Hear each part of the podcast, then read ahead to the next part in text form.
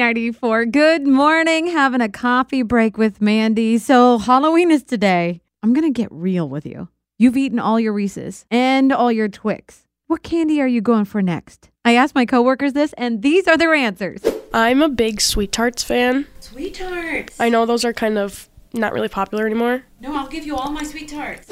a homemade popcorn ball. Oh my gosh, I hope people still make them. Me too. My fifth grade teacher does. Really? Yes. Tell me where they live. Pheasant, North Dakota.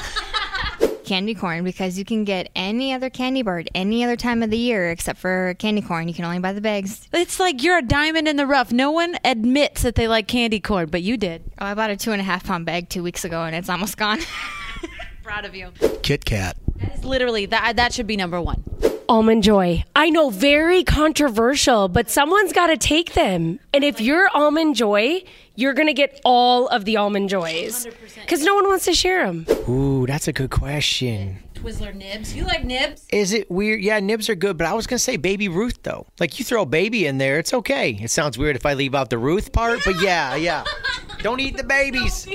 They're too salty.